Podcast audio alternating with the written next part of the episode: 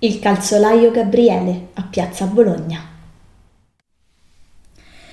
Le radici di questo laboratorio per calzature si perdono negli abissi della storia, preservata da riservati precedenti artigiani che hanno mantenuto il segreto riguardo alle sue origini, cioè nessuno ci ha capito niente.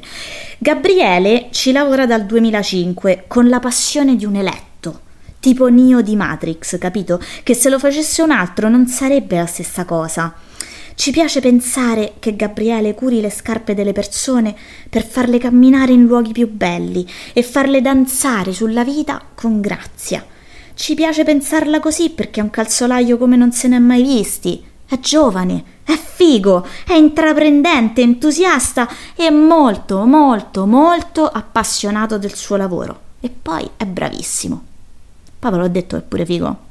Dico così per dire magari un'informazione interessante.